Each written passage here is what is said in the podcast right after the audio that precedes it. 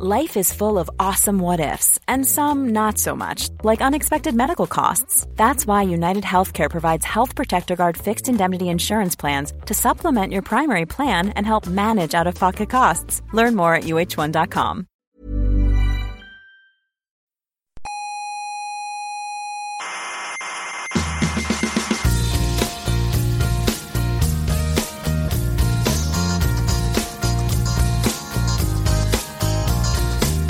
Aquí comienza Coffee Break, la tertulia semanal de la actualidad científica. ¿Dirán ustedes que la estrella de Tabi tiene extraterrestres? No. ¿Dirán que la física cuántica demuestra la existencia del espíritu? No. ¿Dirán que el principio antrópico demuestra que el universo fue creado por una inteligencia superior? No. Pues no les pienso escuchar. Tampoco queremos que nos escuche. Soberbios, científicos soberbios.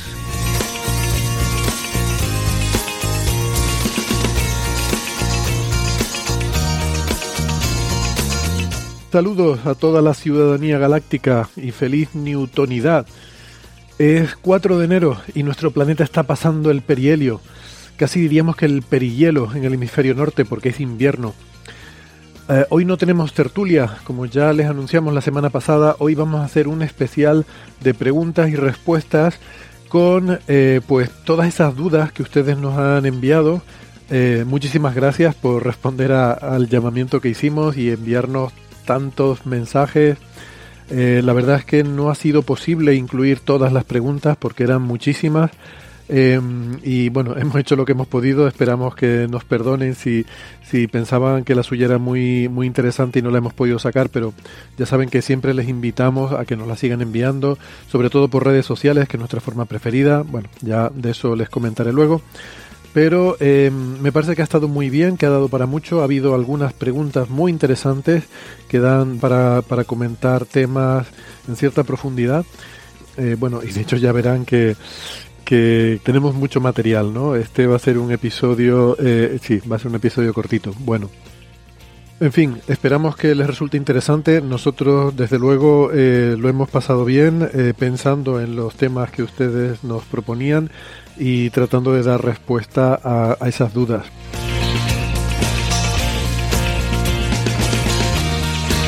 Hablaremos de cosmologías, de infinitos, de bosones, de agujeros negros, de la formación de elementos químicos, del nacimiento de estrellas, de espacio-tiempo curvo y, cómo no, de sigmas.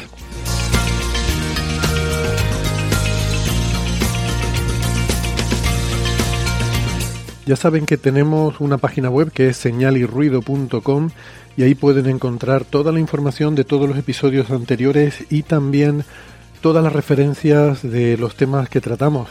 Eh, también la información para contactar con nosotros en redes sociales y enviarnos, como decía antes, sus preguntas, dudas, comentarios, sugerencias, lo que quieran. Eh, ya digo que en general lo preferimos por redes sociales porque así la respuesta queda también para comentar y para discutir eh, con otros eh, miembros de la comunidad de Coffee Break. Em, pero en cualquier caso también nos pueden escribir eh, por eh, correo electrónico a la dirección oyentes arroba señalirruido.com. Y también les recuerdo que si quieren apoyar este podcast lo pueden hacer en las plataformas de Patreon o directamente en PayPal en la dirección de podcastcoffeebreak.gmail.com. Bueno, y vamos ya con eh, esa recopilación de preguntas y respuestas.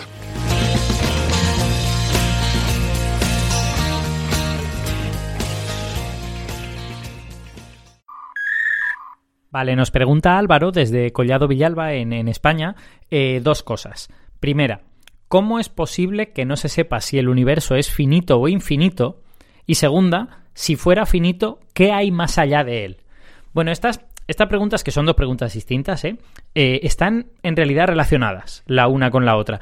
Y hay una cosa que las relaciona, que es que el hecho de que el universo sea finito no quiere decir que tenga un final.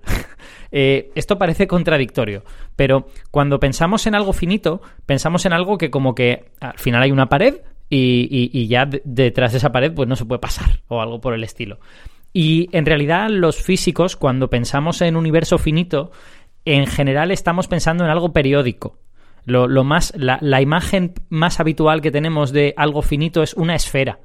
Entonces, tú tienes, tú imagínate que eres un ser humano que camina por la superficie de la esfera, ese ser humano puede caminar todo el tiempo que quiera y nunca se va a encontrar una pared que diga la esfera se termina. Pero la esfera es obviamente finita. Después de un rato de caminar alrededor de la esfera, terminas encontrándote con el mismo trozo de esfera por el que ya habías pasado, ¿no?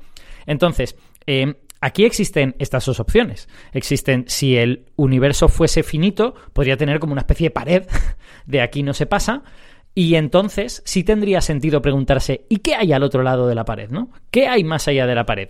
Lo que ocurre es que por motivos que tienen que ver con que un espacio-tiempo que se termina es un espacio-tiempo em, matemáticamente patológico, difícil de tratar en la teoría de Einstein. Eh, según la teoría de Einstein, en ese borde pasarían, pasarían cosas desagradables por el hecho de ser un borde. Bueno, de hecho, el borde es una singularidad, es una especie, es, es, como el centro de un agujero negro, un punto que, que la gravedad de Einstein no sabría describir correctamente. Pues por esos motivos, en general no solemos considerar como una posibilidad, a no ser que nos la terminemos encontrando en la realidad, que por ahora no ha ocurrido, eh, este hecho de que el universo pueda tener una especie como de, como de límite, como de final a partir del cual no hay nada. Si eso sucediera, pues efectivamente podríamos plantearnos que hay más allá.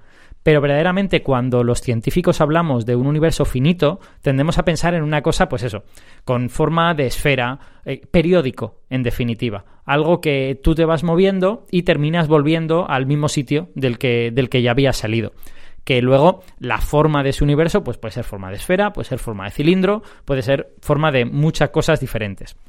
Entonces, dejando, dejando eso claro, que infinito sí que significa que tú andas, andas, andas, andas, andas y nunca te encuentras con la misma cosa que te habías encontrado, siempre te encuentras con cosas nuevas.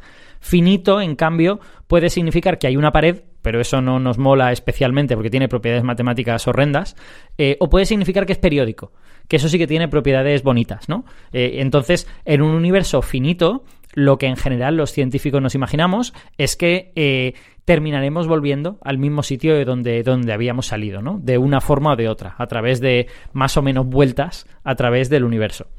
Eh, entonces, esto más o menos responde a la segunda pregunta, ¿qué hay más allá?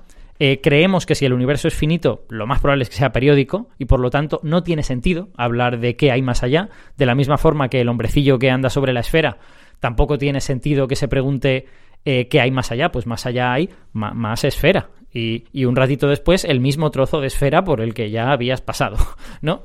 Eh, entonces, eh, más o menos, esa, esa, pregunta espero que esté más o menos respondida. Luego la primera, que, que, es cómo es posible que no se sepa si es finito o infinito.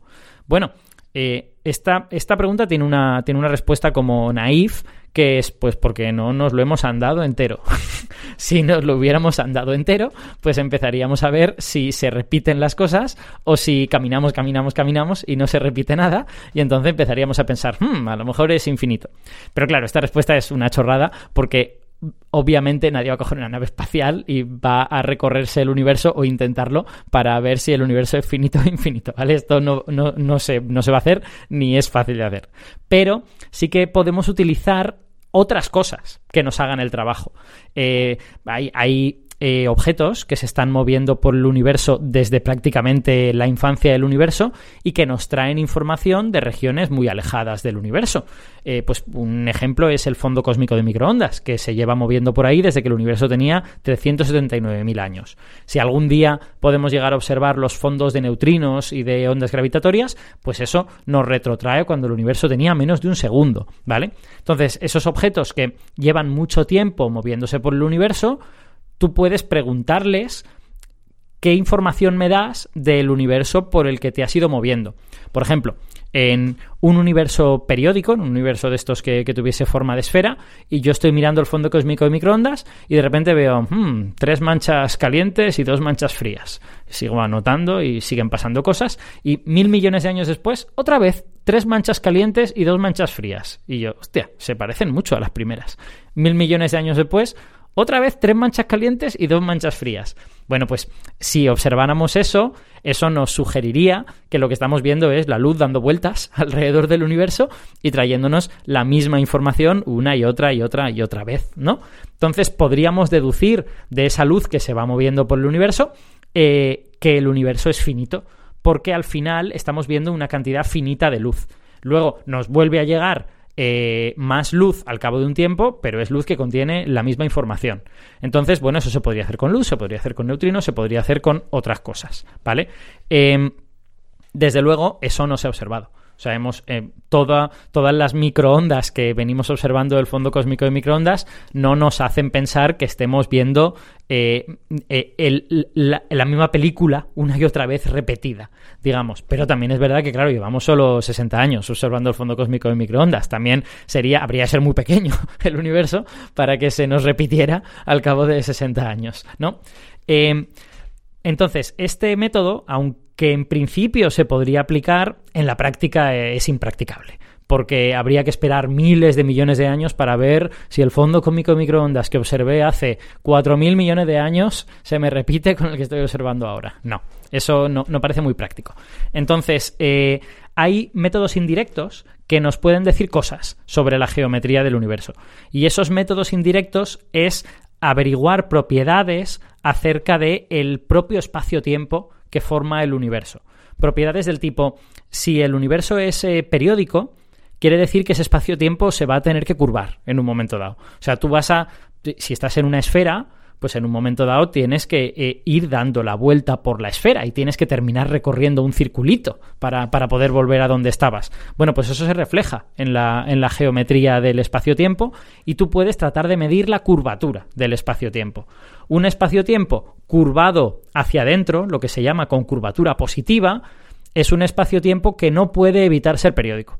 Es un espacio-tiempo que eventualmente termina el espacio-tiempo doblándose sobre sí mismo y dándote lugar a uno de estos círculos, a uno de estos bucles, y por lo tanto un espacio-tiempo periódico. Un espacio-tiempo curvado en la otra dirección es todo lo contrario. No puede evitar ser infinito, ¿vale? Eh, eso se llama curvatura negativa. Y entre medios de ambos está lo que se llama curvatura plana, que es también un espacio-tiempo infinito, pero en este caso con, forma de plano, ¿vale? Entonces, eh, este parámetro lo podemos medir en el trocito de universo que estamos viendo que recordemos que es solo un trocito del universo. O sea, estamos viendo el trocito de universo que ha dado tiempo a la luz a llegarnos desde que salió del fondo cósmico de microondas. Y el universo podría ser mucho más grande que ese trocito que estamos viendo. Pero bueno, tenemos este trocito imaginaos que eh, observando eh, las propiedades geométricas de, este trocito de universo, pues vemos que tiene curvatura positiva. Pues eh, diríamos, ah, ah, fíjate, esto apunta a que el universo podría ser periódico. Bueno, pues lo que hacemos es medir esa, curvatura del, espacio-tiempo del universo a gran escala y lo que estamos viendo a día de hoy es que es compatible con cero. El valor que medimos eh, no es exactamente cero, no recuerdo ahora el valor, es como 0,01 más menos 0,03. Por lo tanto, podría ser cero, podría ser negativo muy pequeñito, podría ser positivo muy pequeñito, ¿vale? ¿Esto qué quiere decir exactamente? Muy a menudo esto se interpreta como el universo es plano, tiene curvatura cero y por lo tanto es infinito. Yo creo que esta interpretación es prematura. Eh, esto lo que en, realidad nos está diciendo es el trocito del universo que estamos viendo es muy pequeño. Es tan tan pequeño que no estamos viendo la curvatura del universo a gran escala. Es como si cogiéramos, de nuevo, una esfera, pues imaginaos que de una esfera de, yo qué sé, 10 eh, centímetros, cogemos un trocito de la esfera de 3 micras, ¿vale? Bueno, pues ese trocito de la esfera de 3 micras va a parecer extremadamente plano. Va a parecer muy plano. La curvatura de 10 centímetros no se ve en 3 micras. Entonces, nosotros en el universo podemos estar en esa situación. Podemos estar viendo un universo con una geometría eh, pues positiva, negativa o loquísima, una geometría de sube, baja, hace cosas raras, sale por aquí un trozo, después una rama infinita, luego otra que se dobla sobre sí misma. Podría, el universo podría tener geometrías muy peculiares, muy incluso totalmente exóticas, y que debido a que nosotros solo estamos viendo una, un pequeño retal, un retal muy muy chiquitín de su universo, nosotros lo estemos viendo plano. Entonces, eh, conclusión, ¿cómo es posible que no se sepa si el universo es infinito o finito? Bueno, lo que observamos a día de hoy es consistente con cualquiera de esas cosas, pero en cualquier caso es un trozo pequeño del universo hasta donde sabemos. A no ser que algo en el futuro cercano nos sugiera que el trocito de universo que estamos viendo es un trozo realmente grande del universo, es probable que no haya información suficiente en el universo observable para que nosotros podamos concluir si el universo es finito o infinito. Eh, idealmente, ya os digo, si seguimos observando el fondo cósmico durante 20.000 millones de años más, pues a lo mejor podemos deducir cosas. Podemos empezar a ver si se, si se repite o no se repite. Podemos empezar a ver, claro, dentro de 20.000 millones de años estaremos viendo un trozo de universo ya mucho más grande, porque habrán pasado 20.000 millones de años, ¿no? Pues a lo mejor podemos empezar a ver en ese trozo de universo algo de curvatura. Pero hay que tener mucho cuidado porque incluso si viésemos que tiene curvatura positiva y por lo tanto decimos, ah, es finito, periódico, eh, pues podríamos estar equivocándonos, porque podría ser que estemos viendo un trozo pequeño del universo que tiene curvatura positiva y luego cuando te sale ese trozo pequeño, de repente la curvatura cambia y es totalmente otra cosa. Así que, eh, eh, en respuesta a la pregunta, ¿cuál es el problema que impide que sepamos de forma definitiva si el universo es finito o infinito? Porque solo estamos viendo un trocito, un trozo pequeño. Y ese trozo pequeño contiene la información que contiene. y es posible que nunca podamos ver un trozo lo suficientemente grande, en particular si el universo es infinito. Si el universo es finito, eventualmente deberíamos poder ver un trozo lo suficientemente grande como para decir, eh, se está repitiendo, ah, mira, mira, es un universo periódico. Pero si el universo es infinito, pues seguiremos viendo y viendo y viendo y viendo y viendo y diremos, bueno, pues a ver si, a ver si se repite ya de una vez. Y, y no se repetirá porque, porque es infinito. Entonces, eh, este es más o menos el estado de la cuestión. En el momento actual, yo no creo que nadie piense que se puede demostrar que el universo es finito e infinito. Todos sabemos que estamos viendo un, un retal muy chiquitín del universo y en ese retal, pues la información que hay solo es suficiente para hablar de ese retal y no del universo como un todo, al menos por ahora. Feliz año nuevo, Coffee Breakers. Eh, soy Israel Pérez de Tudela, de Sevilla, y aprovecho esta oportunidad para lanzaros un par de preguntas. Una creo que un poco más compleja, por lo menos para mí es, y otra creo que un poco más sencilla. Empecemos por la sencilla. ¿Cómo podemos saber o cómo sabe los astrónomos cuál es el tamaño de, una estrella? Porque recibimos la, la, luz la recibimos de una manera puntual, entonces me gustaría saber cómo se puede calcular el tamaño de una estrella y sabemos que existen esas estrellas gigantes y la segunda pregunta es, eh, considerando un espacio plano, eh, ¿cómo se puede casar que el espacio sea a la misma vez infinito y tenga un tamaño? Como siempre hablamos, el tamaño del universo eh, en, en diversas ocasiones. Muchas gracias y feliz 2024 para todos. Hola Israel. Pues en efecto, las estrellas están lejísimos y esto hace que se vean tan, tan pequeñas en el cielo que muchas veces no podamos distinguir su tamaño directamente. Así que hay que pensar en técnicas para tratar de medir su radio. Una de ellas podríamos pensar, por ejemplo, en esperar que la luna pase por delante, como la luna sabemos a qué velocidad se mueve en el cielo.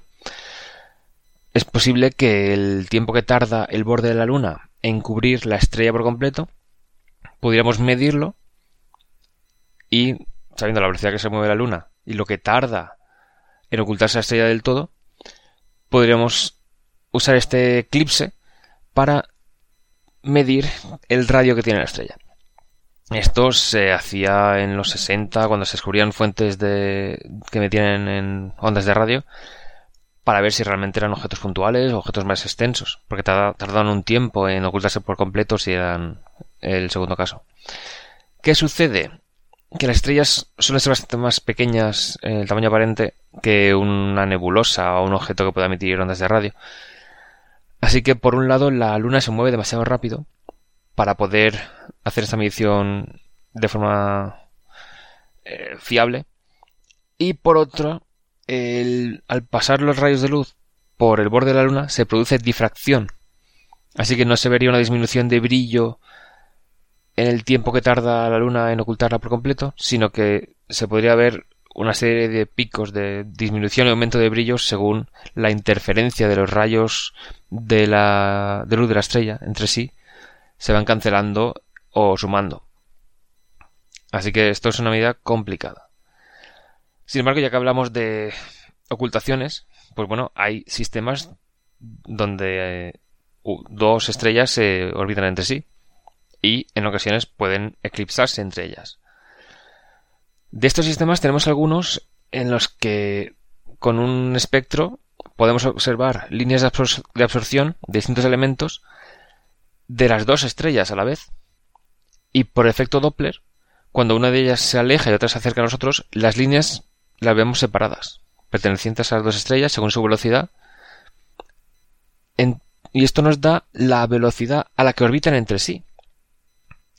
Y esta velocidad va a cambiar según el periodo de la órbita. Entonces, si tenemos el periodo de la órbita en la que se orbitan esas dos estrellas, tenemos la velocidad a la que se mueven, esto nos da la masa del sistema, y podemos saber a qué velocidad iría una estrella que pase eh, por enfrente de la otra. Así que si medimos el tránsito, o sea, la disminución de la luz del sistema cuando se produce el eclipse, lo que dure el tránsito nos va a dar el tamaño relativo de una estrella respecto a la compañera. Entonces, si se produce el tránsito en un cuando pasa una por delante, luego habrá otro tránsito cuando esta pase por detrás de la compañera y podemos hacer estimaciones.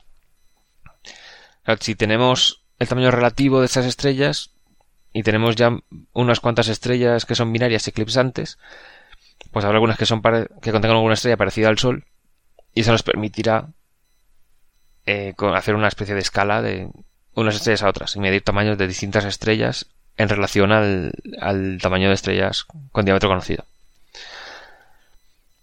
Otra forma eh, es directamente intentar medirlo con interferometría usando los, los telescopios en tierra. De hecho, en la estrella Betelgeuse, que es una estrella gigante, se midió su tamaño de esta forma en 1921. Lo que se hizo fue colocar eh, cuatro espejitos a 45 grados cada uno, de forma que eh, la luz que llegaba de la estrella pegase en dos espejitos que estaban separados 6 metros entre sí.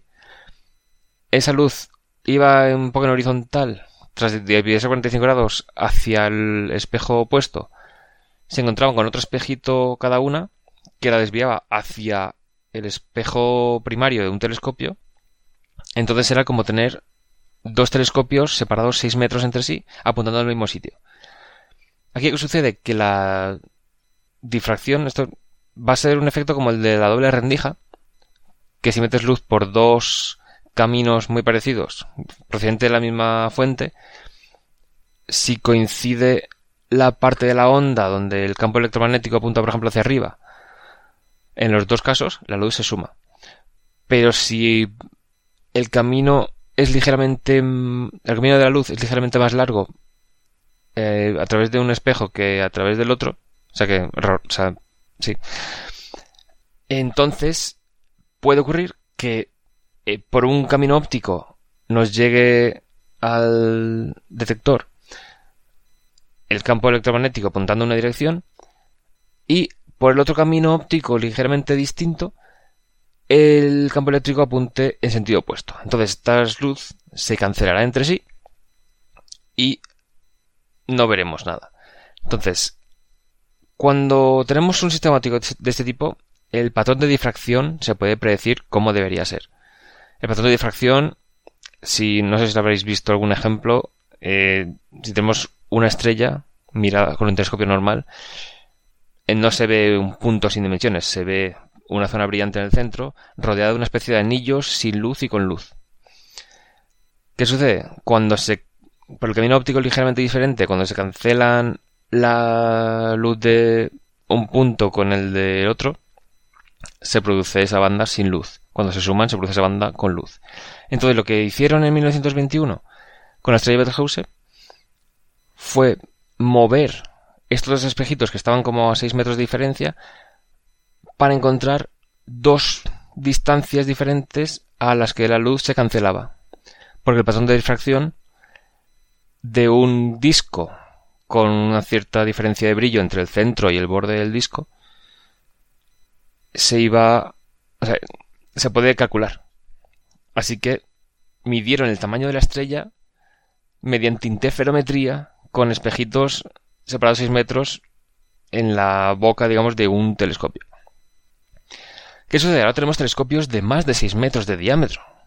Entonces, en realidad, si conseguimos cancelar la, turbulencia atmosférica, por ejemplo, con sistemas de óptica adaptativa, ya hay algunos telescopios que son capaces de observar la estrella Betelgeuse directamente. Con óptica adaptativa se puede ver eh, la forma, más o menos. Pero si hablamos de interferometría, tenemos ya los radiotelescopios, que, por ejemplo, el radiotelescopio ALMA, que tiene muchísimas antenas separadas decenas de kilómetros entre sí, no la ve en el óptico, pero sí que en ondas de microondas podemos ver una imagen donde se ve directamente el círculo de la del, disco de la estrella Betelgeuse.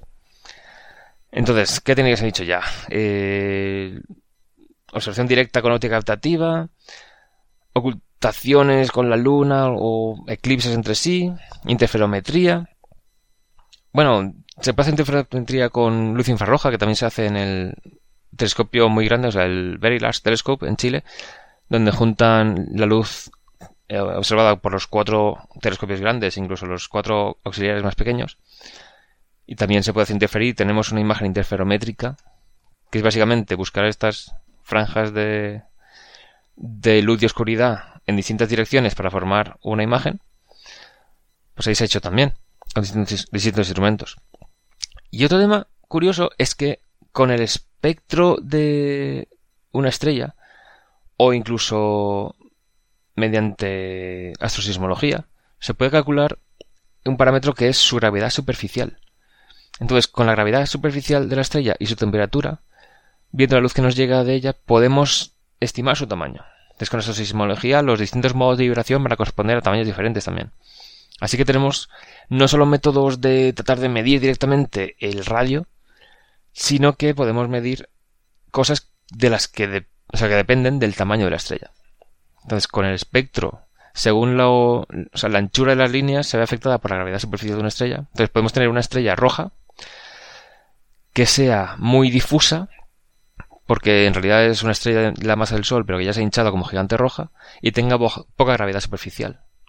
Pero puede ser una enana roja, que esté mucho más compacta, entonces la gravedad superficial sea mucho mayor. Así que la gravedad superficial de una estrella va a depender de su tamaño. Así que si tenemos métodos casi directos de estimar justamente el tamaño en sí por difracción, por interferometría o por, por los tránsitos, o métodos de deducir características que dependen directamente del tamaño de la estrella. Y la otra pregunta era sobre el tamaño del universo. Vale, aquí hay dos conceptos diferentes. Uno es el universo entero, que si es plano puede que sea infinito. Y otra el tamaño del universo del que hablamos normalmente, que suele ser el tamaño del universo observable. ¿Esto qué quiere decir? Que hay una región del universo que va más allá, puede llegar hasta el infinito, pero ya no podemos observar ninguna luz proveniente de él. ¿Esto por qué sucede? Pues porque el universo tuvo un comienzo. Al principio el universo era, estaba formado por plasma muy caliente, que era opaco, porque estaba la luz rebotando entre electrones por toda la... O sea, cada camino no, no podía circular libremente, no podía viajar libremente, sino sin chocar entre un electrón rebotando entre de uno a otro. Llegó un momento en que la temperatura y densidad bajaron lo suficiente como para que estos electrones se unieran por fin a los núcleos atómicos y formaran los átomos, y ya la luz tuvo vía libre para viajar a grandes distancias. Aquí el universo se hace transparente. Esto es la luz que salió en ese momento, que era anaranjada por la temperatura que tenía el universo. Ahora nos llega con el universo más de mil veces más grande que entonces, nos llega como microondas, esto es el fondo cósmico de microondas. Así que, más allá de la distancia a la que cuando ocurrió esto fue hace tanto tiempo que nos llega ahora esa luz, pues más allá de ahí el universo era opaco y no podemos verlo. Así que lo más lejano que podemos ver son regiones de cuando el universo todavía tiene temperaturas de miles de grados y llegaba a formar un plasma opaco. Así que el universo, en realidad, ahora, esas regiones ya han formado sus galaxias, como los de galaxias, son regiones como la nuestra. Pero solo podemos verla en el momento en el que era una sopa de, de plasma. Y más allá, el universo continúa, tendrá sus cúmulos de galaxias, sus estrellas, sus planetas, mucho más allá de esta región.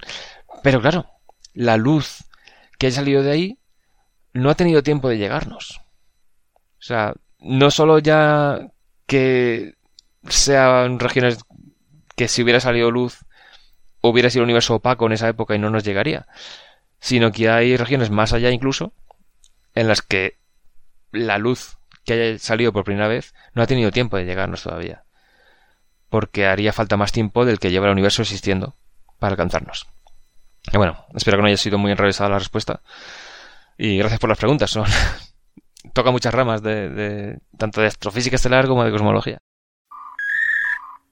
Eh, Marisa, desde Coruña, nos envía algunas preguntas que, hacen sus estudiantes eh, de, la ESO. Y la verdad es que son eh, cinco preguntas y son muy complejas y que podríamos estar hablando mucho rato eh, voy a intentar ser muy, muy breve eh, en las respuestas, eh, pero ya digo, son, son temas, bueno, de los que suelen plantear las mentes jóvenes y curiosas que darían para, para hablar mucho y para debatir mucho, ¿no? Pero bueno, vamos a intentar ir muy al grano. Em, según nos dice Marisa, pregunta Aroa, ¿qué pasaría si Andrómeda se acerca a nosotros? ¿Podrían juntarse las galaxias? Eh, se refiere a la galaxia de Andrómeda M31, que es la otra gran galaxia de nuestro grupo local. Y efectivamente la Vía Láctea y, esta galaxia de Andrómeda em, están en eh, camino de, colisionar. No, me gusta mucho usar la palabra colisionar, pero de fusionarse. Eh, pero esto ocurre en escalas temporales extremadamente largas, en escalas cosmológicas. A día de hoy, eh, la galaxia de Andrómeda está a dos millones y medio de años luz, que eso es como algo así como 20 veces el tamaño eh, de nuestra galaxia. Entonces, em, eh, pero se están acercando progresivamente por eh, su atracción gravitatoria. De hecho, a día de hoy, eh, probablemente los halos de materia oscura de ambas galaxias ya están interactuando, ya se están deformando, no son esféricos, pero bueno, ya sabemos que la materia oscura, pues sabemos muy poco de ella y no la podemos detectar, no la podemos medir, no la podemos ver, pero es lo esperable que esté ocurriendo.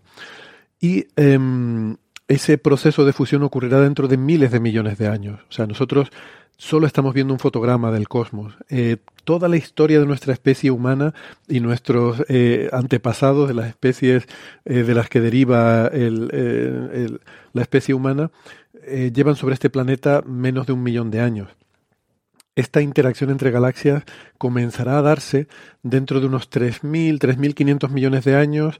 Eh, se, acercarán, pasará un poquito de largo Andrómeda, pero luego se, darán ahí un poco una vuelta y terminarán por fusionarse y formar una galaxia elíptica dentro de unos 5.000 millones de años, 5.000, 6.000 millones de años. insisto, toda la, eh, eh, toda la especie humana tiene menos de un millón de años Así que esto es como si hubiera una galaxia grande en el cielo. Eh, si imaginemos ese proceso, en algún momento dado, eh, hay una galaxia grande en el cielo cuando, eh, no sé, nuestros antepasados, se, se, la línea evolutiva se desprende de la de los simios y pasa toda la historia de la humanidad y seguimos viendo la misma galaxia con el mismo tamaño grande en el cielo. No, no veríamos ningún cambio apreciable a lo largo de toda la historia de la humanidad. Y dentro de esos cuatro mil millones de años, cuando eh, ya comiencen a interactuar, eh, pues prácticamente será ya el, el eh, estaremos casi a las puertas del final del Sol y, el final de la Tierra. Ya hace tiempo que no habrá posibilidad de vida en la Tierra, o sea que, que, son escalas temporales que están muy, muy lejanas y no es algo que nos tenga que preocupar. Además digo que no me gusta llamarlo colisión porque las galaxias son como enjambres de muchísimas estrellas cuando no, no, hay una colisión real cuando las galaxias chocan, sino que las estrellas pasan a través como si fueran dos enjambres de abejas que, que, se encuentran y empiezan a bailar unas alrededor de las otras, pero las abejas no llegan realmente a chocar, pero los enjambres se pueden fusionar. Eso es realmente eh, una mejor idea de lo que pasa. Eh, la única consecuencia que habría para, digamos, a nivel de sistema solar y de planetas, lo único que veríamos, aparte de un espectáculo impresionante en el cielo de ver una galaxia muy grande, eh, la única consecuencia real sería que eh, cuando hay interacciones entre galaxias, a veces se forman estrellas nuevas. Y cuando se forman estrellas, algunas de esas estrellas son muy, muy masivas y en pocos millones de años explotan como supernovas. Entonces, podría ser que, eh, pues a lo mejor no muy lejos de, donde estuviéramos, eh, pudiera darse una supernova. Pero no quiero decir estuviéramos porque, insisto, son miles de millones de años. O sea, la Tierra, cuando se fusionen las dos galaxias, la Tierra no existirá. esto está muy, eh, mucho más allá de las escalas de tiempo humanas. Así que es algo que podemos pensar como casi como, como que no va a ocurrir nunca.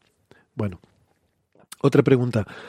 Adriana pregunta cómo se formaron los primeros agujeros negros y qué papel desempeñaron en la formación del universo. Ostras, esta pregunta es muy compleja y no sabemos la solución. Ah, perdón, otra cosa que quería decir sobre el anterior. Hay simulaciones muy chulas sobre este proceso y hay un, vídeo en particular que he colgado en las referencias del episodio. Si van a la web señalirruido.com y buscan eh, las referencias de este episodio, verán un vídeo con una simulación eh, por superordenador del proceso de fusión de estas dos galaxias.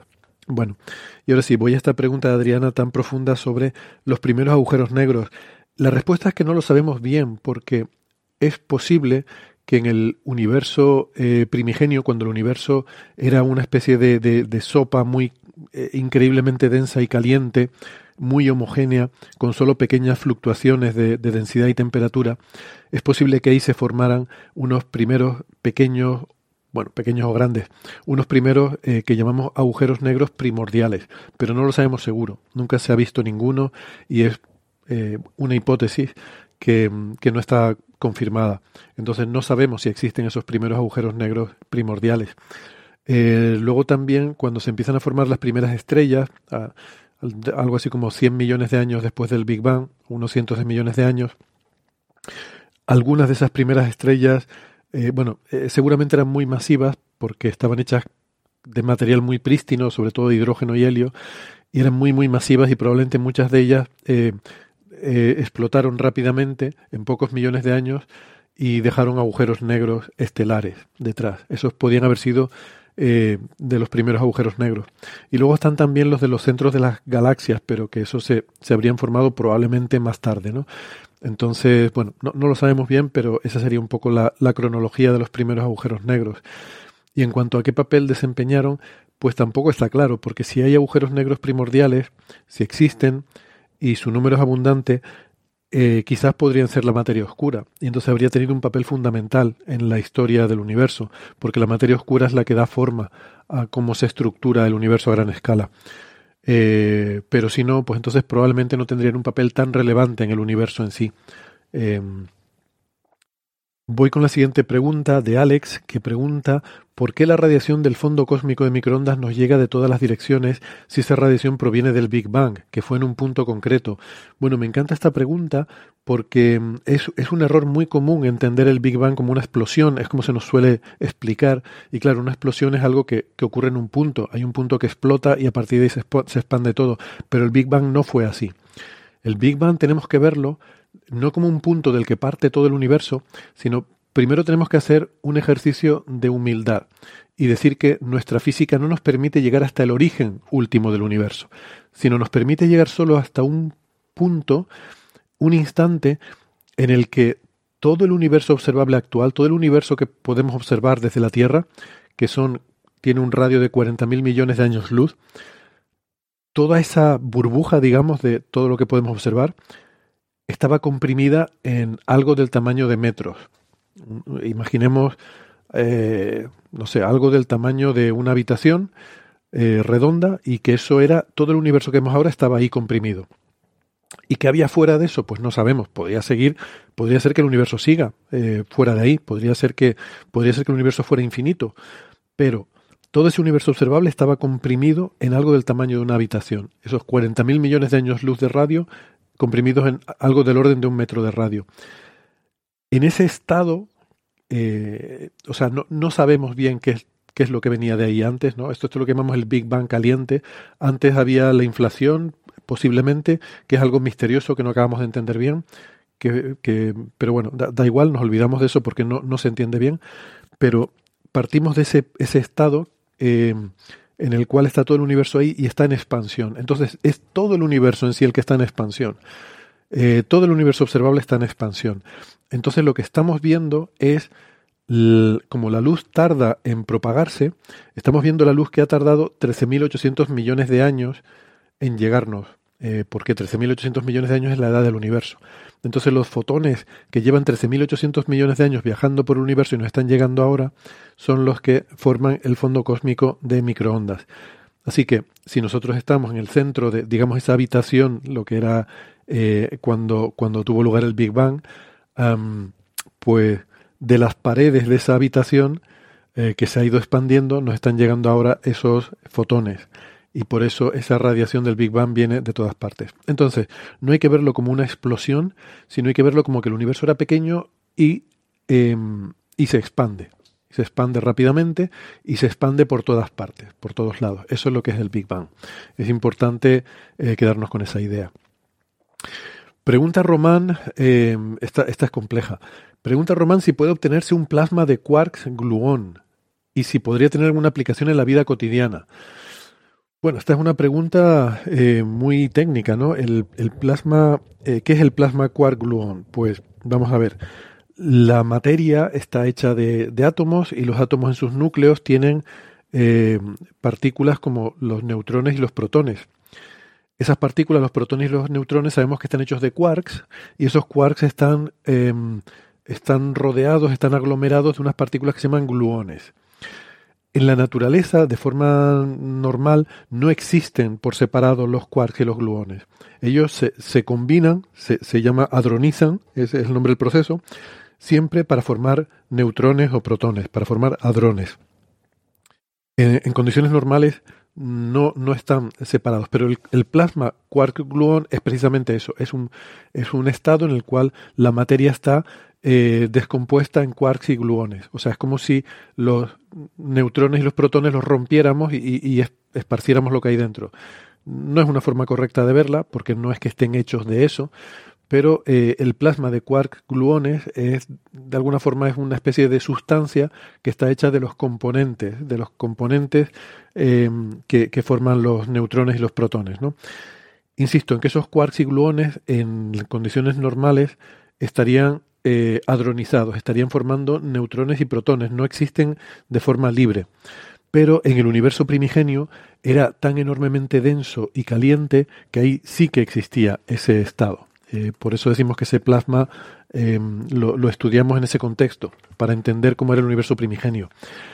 Es posible que también existan las estrellas de neutrones, pero no lo sabemos seguro. Em, es, bueno, un poco especulativo todavía, pero podrían existir ahí también. Y en cuanto a aplicaciones en la vida cotidiana, en principio, en principio no. Eh, son estudios de ciencia fundamental que quizás puedan tener alguna aplicación práctica en un futuro, eh, pero que hoy en día no sirven para intentar entender mejor el origen del universo y para también intentar entender mejor la, la fuerza nuclear, la fuerza nuclear fuerte. Entonces, bueno, quién sabe este tipo de entendimiento, este, este, conocimiento, a qué nos podrá llevar en el futuro. La ciencia siempre eh, tiene esto, ¿no? Que cosas que aparentemente eh, son eh, entelequias intelectuales, luego resulta que, que, mucho tiempo más tarde pues se utilizan para, para mejorar nuestra vida.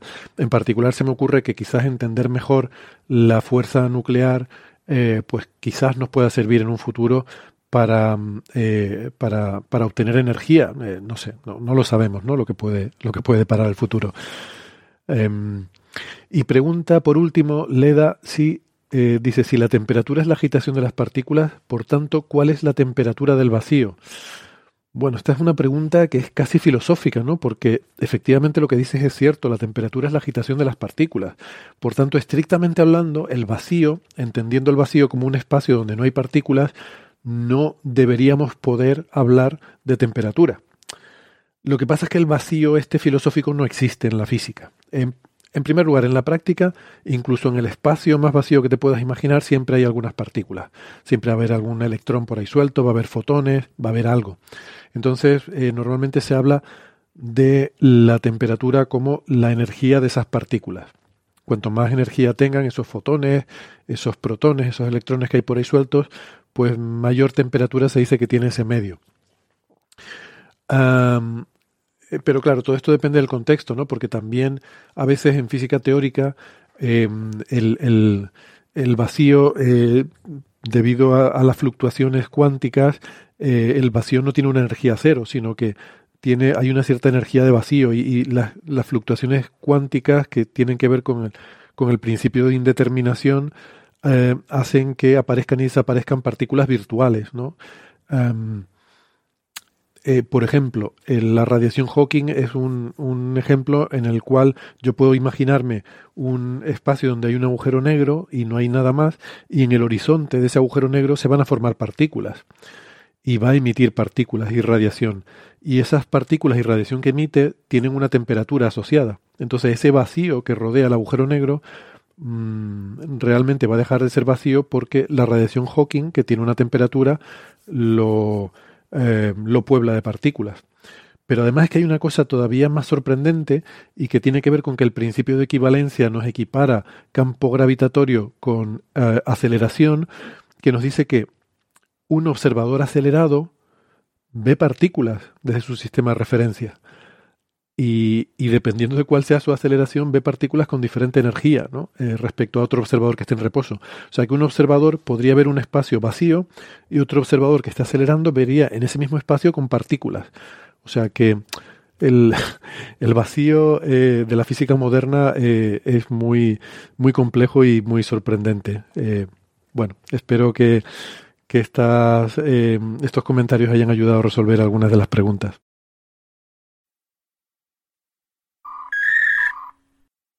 La siguiente pregunta nos la envía Alfredo. Dice, si un agujero negro pasa delante de otro frente a un observador externo, ¿sería este observador, eh, vería este observador curvarse la atracción gravitacional del primero? Es decir, una especie de lente gravitacional para la curvatura del espacio-tiempo. Lo pregunto porque sigo con la duda de que en mi comprensión cualquier efecto gravitatorio no es instantáneo, como lo enunció Newton, sino que se transmite a la velocidad de la luz así que también sufriría la curvatura del espacio-tiempo. Sé que la interacción es compleja porque las ecuaciones de campo de Einstein son altamente no lineales, como lo dijo Francis, pero espero que la pregunta no sea tonta. Saludos y enhorabuena por los premios largamente merecidos. Bueno, muchas gracias Alfredo eh, por la pregunta, por la enhorabuena y por supuesto la pregunta no es tonta ni mucho menos, es bastante compleja. Em, esta respuesta nos la da Isabel Cordero. El resultado final de cómo ve un observador externo que un agujero negro pase por delante de otro depende mucho de la configuración de estos objetos compactos, cómo de grandes son, cómo de cerca están uno del otro y cómo de cerca está ese observador externo respecto a este sistema. Vamos a suponer que ambos agujeros negros están relativamente cerca, que son de tamaños comparables, aunque no necesariamente iguales, y que el observador externo está también relativamente cerca del sistema. Como la región dentro del horizonte atrapado de cada uno de los dos agujeros negros está desconectada causalmente de nosotros, al menos teniendo en cuenta relatividad general sin incluir efectos cuánticos, de las regiones centrales de ambos agujeros negros veremos en todo caso pues una sombra negra, ¿no? Para visualizar mejor cómo se curva el espacio-tiempo alrededor de ambos agujeros negros y las trayectorias de los rayos de luz desde estas regiones hasta nosotros, que básicamente va a ser la foto que veamos de este, de este sistema, una opción es imaginarse que estos agujeros negros vienen con un disco de acreción de regalo cada uno. La visualización depende si los vemos desde una dirección perpendicular al plano en donde ambos agujeros negros están orbitando uno alrededor del otro, con potencial bambaleo por precesión, según la configuración del sistema y las direcciones de rotación de ambos agujeros negros, o si los vemos, por ejemplo, desde el mismo plano en donde giran los dos agujeros negros uno alrededor del otro, que como nos pregunta Alfredo, pues es eh, la configuración de que uno de los agujeros negros pasa por delante del otro.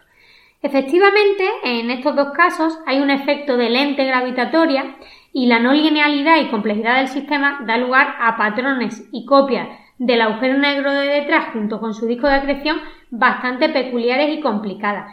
Pero no solamente eso, también aparece, aparecen copias curiosas de, de un agujero negro y su disco de acreción en los alrededores del otro agujero negro cuando están girando uno alrededor del otro antes de pasar el uno por delante del otro. Y bueno, esto ahora mismo yo estoy moviendo mucho las manos, pero eh, mi recomendación para visualizar este escenario astrofísico es el vídeo que se titula The Doubly World World of Binary Black Holes. Eh, está colgado, colgado en YouTube por NASA Goddard en abril de 2021 y como mi inglés y más mitad de un acento malagueño no es tan fácil de entender, pues seguro que tenéis el acceso al enlace eh, que lo dejaremos colgado por algún sitio. La primera pregunta que quería responder, eh, responder es una pregunta creo que de Alfredo acerca de cómo es esto de la radiación gravitacional de los agujeros negros. Decíamos que los agujeros negros no necesariamente radian, o en realidad cualquier cuerpo gravitante, no necesariamente radia gravitación o emite ondas gravitacionales, que son la contraparte clásica de lo que en la supuesta teoría cuántica de la, gravedad, que todavía no conocemos, serían los gravitones. La generación de gravedad o incluso el, la que el campo gravitacional, que es decir, la curvatura del espacio-tiempo, sea dependiente del tiempo. Por ejemplo, cuando un agujero negro pasa frente a nosotros y entonces nosotros sentimos esa perturbación gravitacional, o cuando cualquier astro gravitante, la Luna, el Sol, la Tierra, pasa frente a nosotros y nosotros sentimos esa disturbancia del campo gravitacional, es en efecto una modificación de la geometría espaciotemporal, así entendemos la gravedad como la, la curvatura del espacio-tiempo, que depende del tiempo, pero eso no quiere decir que sea una emisión de un oleaje gravitatorio. La, palabra radiación gravitacional no es solamente la perturbancia gravitacional de la curvatura espaciotemporal, sino algo mucho más preciso, que es generar un oleaje que se propaga. Es decir, en realidad hay solo eh, los cuerpos gravitantes, cuando son acelerados, no solamente cuando se mueven, sino cuando son acelerados, generan emisión de ondas gravitacionales. De igual manera a como cuando una carga eléctrica es eh, acelerada, genera radiación electromagnética. Ahora, si un cuerpo está ahí, aunque genere gravedad, genera sí curvatura del espacio-tiempo, pero no hay que confundir esto con radiación gravitacional. La radiación gravitacional es una, un oleaje en el espacio-tiempo que se propaga a la velocidad de la luz y que un cuerpo acelerado ha emitido. Pero que el espacio-tiempo la curvatura del espacio-tiempo sea, por ejemplo, dependiente del tiempo, eso no quiere decir necesariamente que se radie una onda gravitacional en el espacio-tiempo.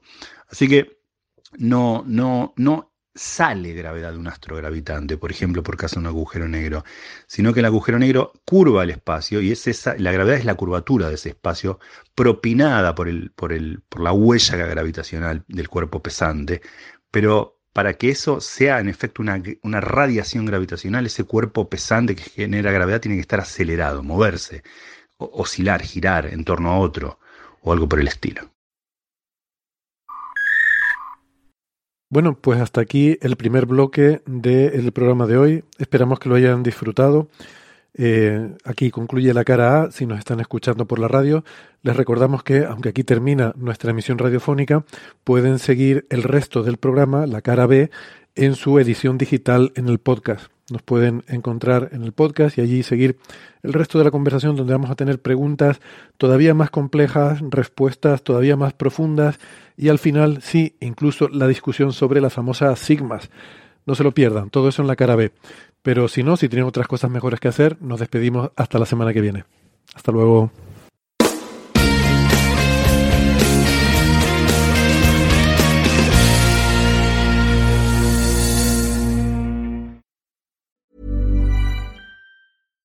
Hi, I'm Daniel, founder of Pretty Litter. Cats and cat owners deserve better than any old-fashioned litter. That's why I teamed up with scientists and veterinarians to create Pretty Litter. Its innovative crystal formula has superior odor control and weighs up to 80% less than clay litter.